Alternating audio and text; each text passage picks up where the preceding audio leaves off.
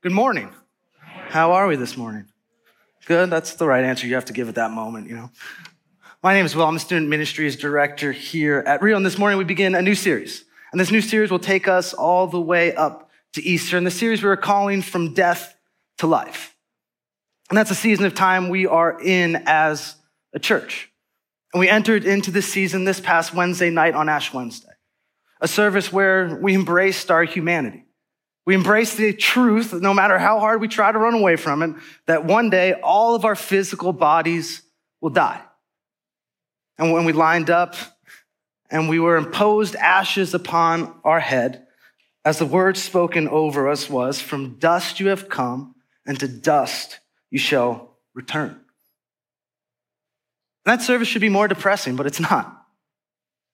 Right? Because it's a beautiful truth that we get to embrace because we also get to embrace the truth that we have a hope. The hope that we just sang about, right? A hope that is in Jesus Christ that we can hold on to, that we can cling to, that we can believe in. And thankfully, this hope doesn't rely on me, doesn't rely on my work or my effort, but it fully relies on the work that Jesus went through on the cross. The work that we are journeying towards in this season, that Jesus Christ, the eternal Son of God, left heaven and came down to earth. He embraced our humanity. He took on physical skin. He took on blood vessels. He became like us. But he lived very differently than you and I live. That he did what you and I could not do. That he lived a perfect life in every instance, in every moment, in every thought. He lived perfectly.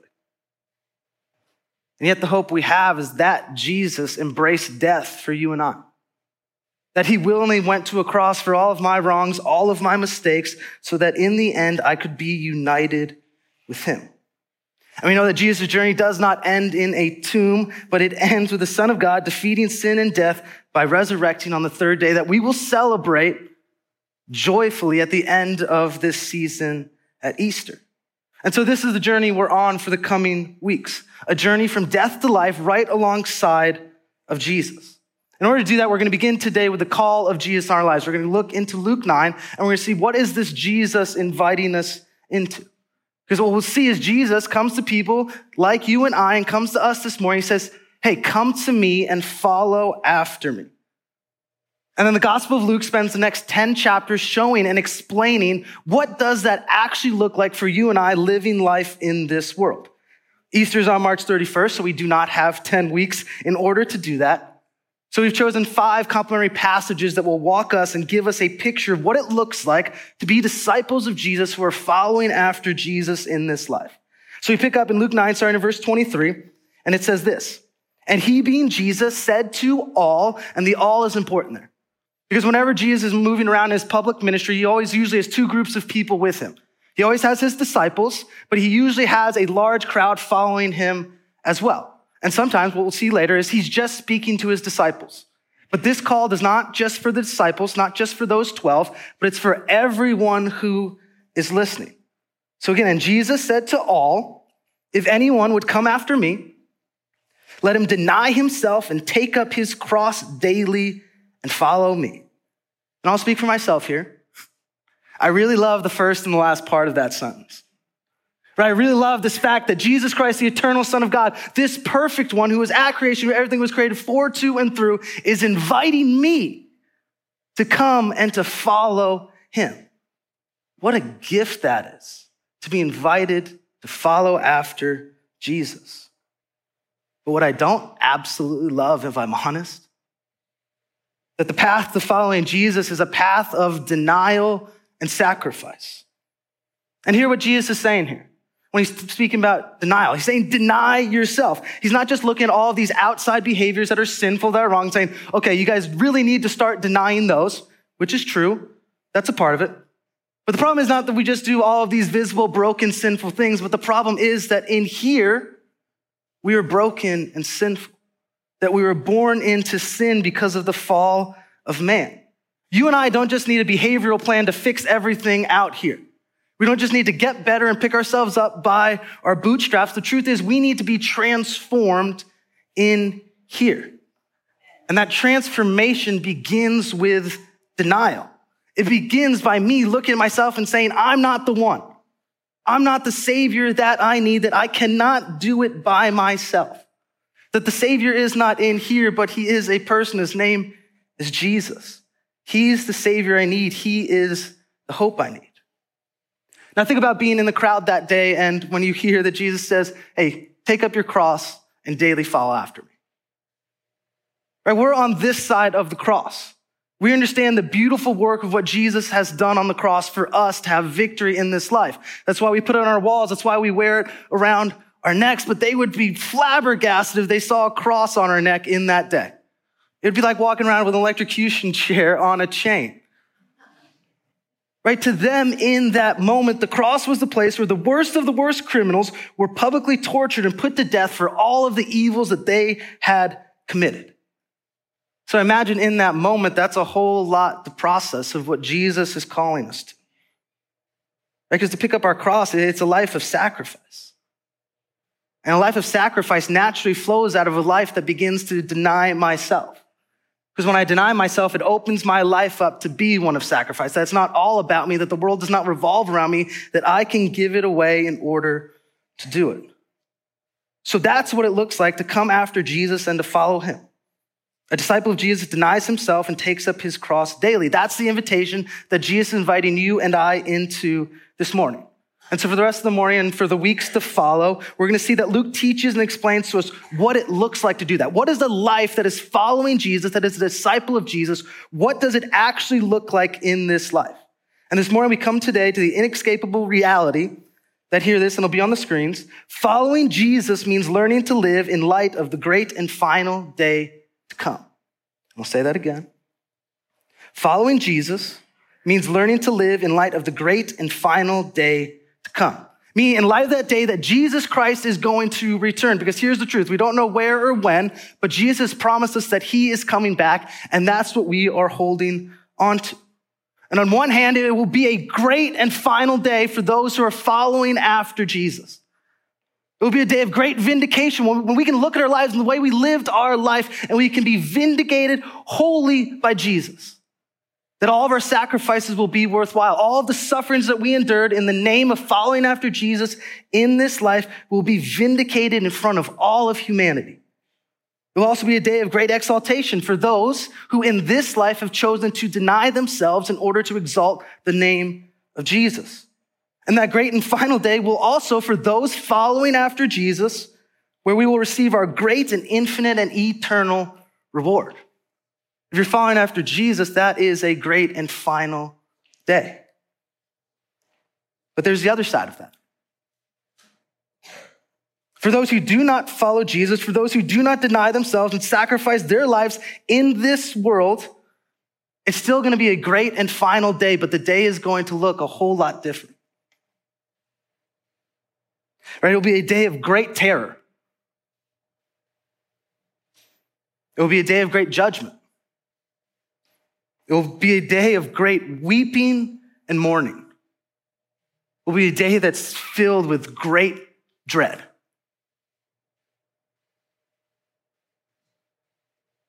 And you may be thinking, well, we don't use that kind of language these days. And I think that's a disservice to the church and to those that are not following Jesus. It's a disservice to those. If we truly believe that Jesus will return and that's what the day is going to look like, you have two options. Why not explain that?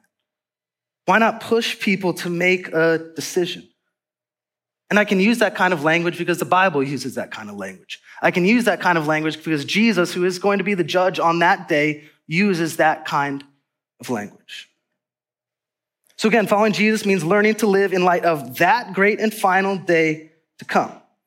So today we have to ask ourselves, okay, what does that actually look like when we're living in this world?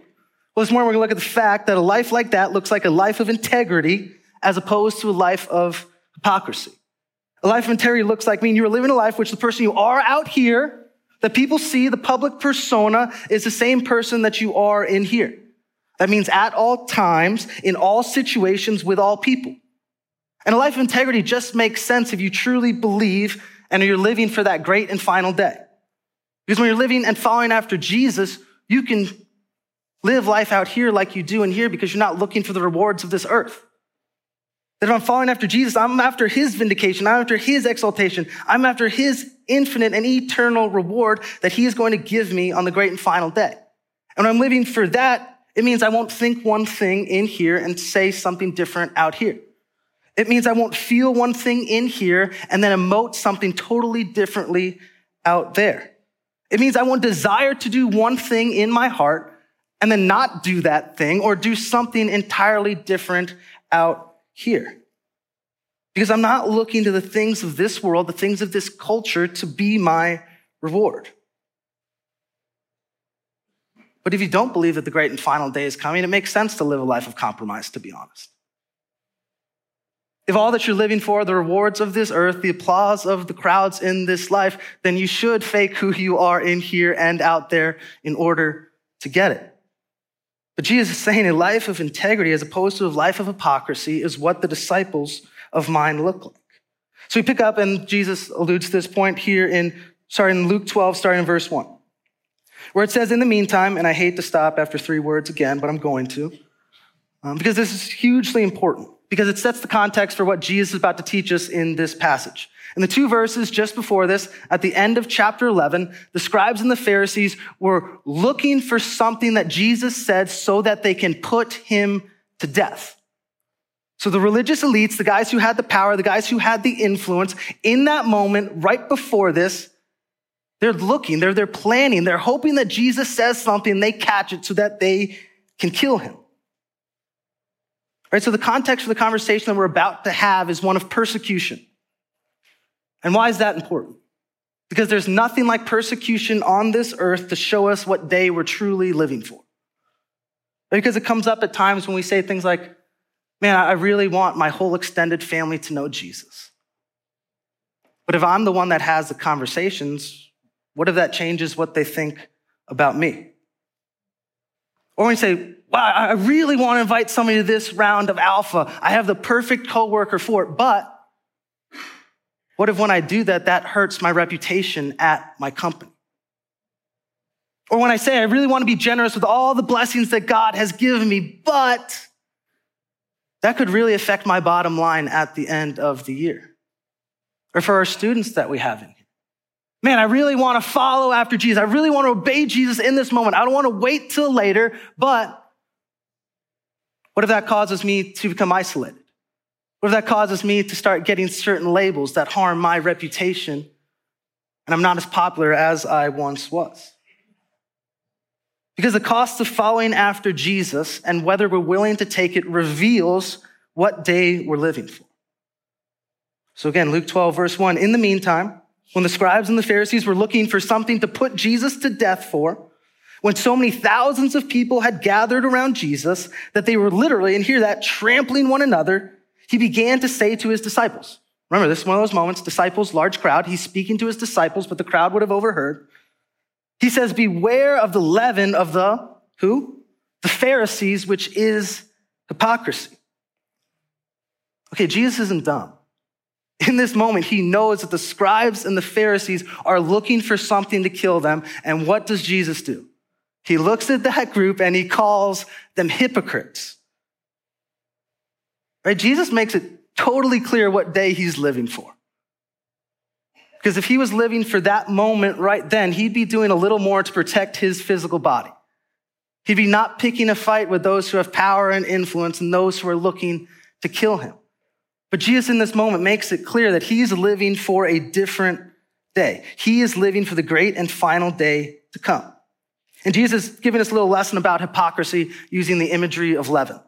Right? Leaven is a substance like yeast that is used to produce fermentation in a lump of dough of bread. Right? And here's the thing about it though.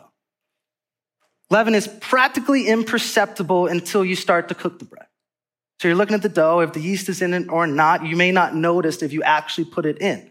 But as soon as you put that in the oven, that dough is either going to rise or fall. It's in that moment of the actual action that you understand if you see the leaven or not.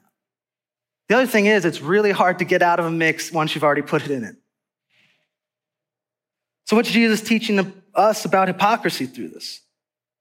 He's telling us that the hypocrisy in our life is virtually imperceptible until we start to act life out, until life begins to happen. So until it starts playing out in your life, you don't even know it's there. And usually you and I are the last people to see our own hypocrisy. But let's be honest, it's not you and I that are the hypocrites, it's everybody out there. No. Jesus giving us a great warning about hypocrisy because it's a part of the human nature. That hypocrisy runs through all of us, and we are, if we are not on guard against it, we are going to fall victim to it. It's going to run our lives. And he continues by showing us why the hypocrisy is a major problem. Remember, as I read this verse, we're thinking about two days. We're talking about living terms in life for these days or living life on terms for the great and final day that is to come. Because in verse 2, Jesus says this Nothing is covered up that will not be revealed, or hidden that will not be known on that great and final day. Therefore, and hear this whatever you had said in, a, in the dark room shall be heard in the light, and whatever you have whispered in private rooms shall be proclaimed on the housetops. That's terrifying. Right, and we're all sitting here right now, like, let's keep moving. Like, let's Let's get past this part. Because there has to be a cure for this. Like, what is the cure for hypocrisy? Well, first, I think it's confession. Right? It's acknowledging that I have hypocrisy in me, that I am a hypocrite to a certain degree, and that we bring that to Jesus and we confess it and we repent of it and we turn from it and we receive forgiveness because that is why Jesus died on a cross for us. That we don't have to hide from this God. But the other cure for hypocrisy is learning to live this day in light of the one to come. And Jesus is about to use an extreme example, the most extreme example he could possibly choose. And by doing that, by taking the most extreme, he's also including all of the lesser examples that you can fill in. So in verse four, Jesus says this, I tell you, my friends, do not fear those who kill the body and after that have nothing more that they can do. But I will warn you whom to fear. Fear him who, after he is killed, has authority to cast into hell. Yes, I tell you to fear him. So Jesus adds to our tagline today. Following Jesus means learning to live in light of the great and final day to come, even if it costs you your life. Right? An uncomfortable topic to say the least. Right? Jesus saying, hey, you don't need to fear the governments with tyrannical dictators that will put you to death because you believe in Jesus. You don't need to fear the terrorist organizations like Boko Haram who are murdering Christians every single day in other countries. You don't have to fear the extremist who walks into a room unannounced looking to do harm. And why is that? Because if you're living life for the day to come, this physical body is not as important. That what those people can't do if they take your physical body is take your eternal reward that you have been living for in this life. That the hope of Jesus is still present. So, who is the one to be feared? It's God. Because God has the power to cast into hell. God has the power to grant great vindication, great exaltation. He has the power to give us that great and infinite eternal reward. So when we fear him, what does life look like? Well, it looks like a life that has that conversation with the family member about Jesus, no matter the consequences. When we fear God, it looks like a life that doesn't wait to invite a coworker to Alpha because they know that the great and final day is coming. It looks like a life that is generous, knowing that we can't take it all to the grave with us. It looks like a life in high school that desires to obey God in a way that I don't care about my reputation. I don't care about my popularity. All I care about is the verdict of God on my life. Or it looks like a life that has happened to millions of Christians over the past 2,000 plus years. A life that if you are ever put into a position where you have to choose between denying Jesus or losing your life on this earth due to the hands of someone else. It looks like a life by you saying with your life that you are not living for life on this earth, but you're living for a life that is to come in eternity with Jesus. Because do not fear those who kill the body. Fear him who, after he is killed, has the authority to cast into hell. And Jesus continues in verse six Are not five sparrows, and sparrows are the least expensive birds that you could buy to be sacrificed at the temple um, for your sin? Are not five sparrows sold for two pennies? Two pennies, virtually nothing. And not one of them is forgotten before God. Think about that. That God looks at these sparrows and he tracks their life. And you may be thinking, that's great, but those sparrows all die. By God not forgetting those sparrows, God does not spare their life. They are sold for a purpose to be sacrificed at the altar of God. But it's that God takes notice of even those birds who in most regards of life would be insignificant to everybody else, would be insignificant after that moment, but God cares. And it's beautiful because verse 7 he says, Why? Even the hairs on your head are all numbered. Fear not, you are more value than many sparrows. So God's saying he's not just keeping track of those sparrows' lives, but he's keeping track of our lives. He's noticing how we live this life. We cannot fear because he has kept track of all that we've done on this earth. Every inconvenience for the gospel, every point of suffering for the gospel, every point of persecution that we make, every false report, every lie, every slander about you because you are a follower of Jesus, he keeps track of. He notices it. It's not going unseen. And he adds in verse 8, and I tell you, everyone who acknowledges me before men, and he's talking about in this life, on this day, and I think I have to say this. Acknowledging God takes courage in the world we're currently living in. God's not asking for perfection in this, but he is asking for us to be brave.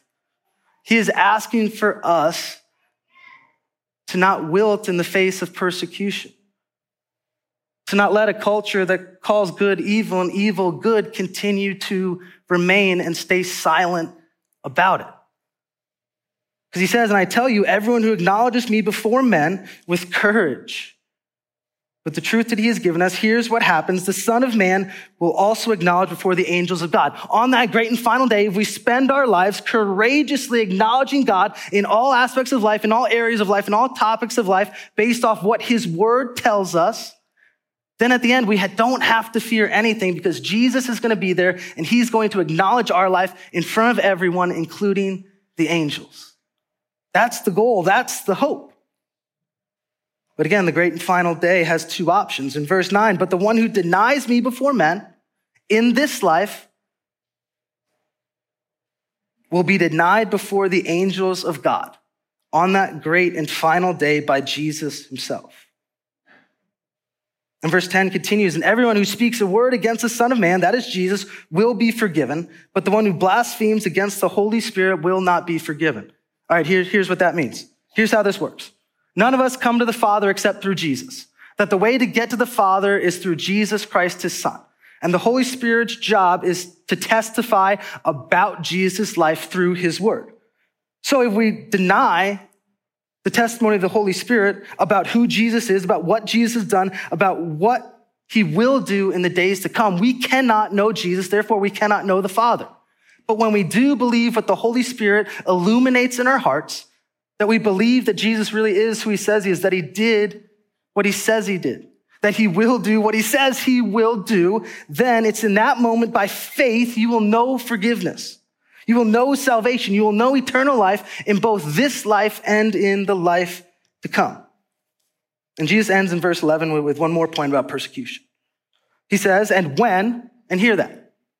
Jesus is not saying, hey, some of you will face persecution, some of you won't. No, he's looking at the crowd and saying, when you are persecuted to a varying degrees, when that happens, because it will happen if you are truly following after Jesus, and when they bring you before the synagogues and the rulers and the authorities, that's to say when you get persecuted by them, here's how Jesus, here's what Jesus tells you to do. He says, do not be anxious about how you should defend yourself or what you should say, for the Holy Spirit will teach you in that very hour what you ought to say. And isn't that such a great comfort? That the power of the Spirit, I believe, will not only tell us what to say in that moment, but I think He's also going to give us the power to say the truth that we need to say. And so today, Jesus has an invitation for all of us. Right? The invitation is to come and to follow after Him, following after Him with a life of denial and a life of sacrifice. Because again, following Jesus means learning to live in light of the great and final day to come, even if it costs you your life.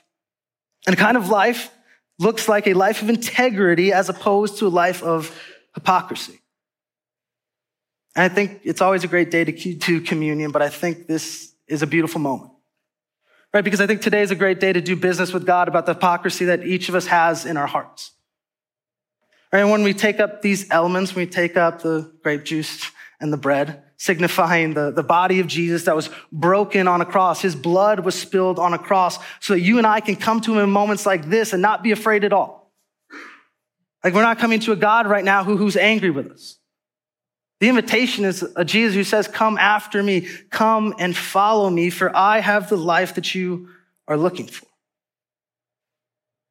Because in this moment, we trust that we can bring our hypocrisy to Jesus because he's a good God who loves us. He sacrificed his life so that we can be cleansed, so that we can be transformed, so that we can be renewed in this life. So take your time. When we get up here after Ryan Fenton invites you down, you, you don't need to rush. Take a moment. Because remember, hypocrisy is the hardest for us to see in our own lives. So take it and bring it to Jesus and leave it there. Because that's what he's calling us to do. Okay, so three questions and we're done. Are you following Jesus? Or in a way that looks like the way Jesus described?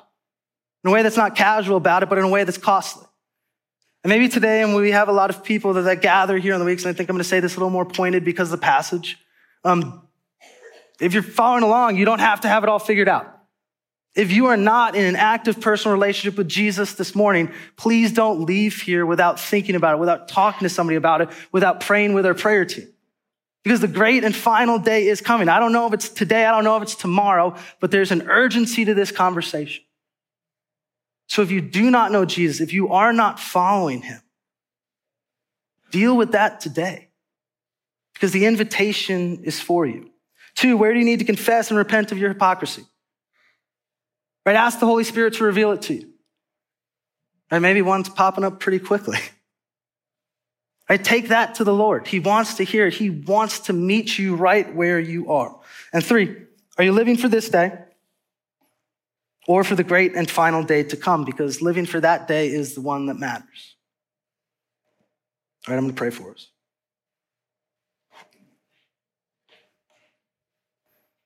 Our Father and God, we thank you. Lord, we just thank you that you're the God who loves us. We thank you that you're the God who meets with us, God. And I just pray that we would hear these mornings. I pray that you would fill us with the Spirit now, and whatever words came out of my mouth, would you only allow the ones to hit their ears that matter? Lord, but in this moment, would you give us the courage to deal boldly with our hypocrisy? to not hide, to, to not run from it, to not hide from you, to not run from you, but to come to you in brokenness, in repentance, because that is where you meet us. So I just pray for strength and courage in this world to, to live for that great and final day to come. In a world with cultural values that are not that, in fact, pretty opposite of that, God, we just pray that you would strengthen us as a body to do that. God, would you fill us with your spirit now? In Jesus' name I pray. Amen.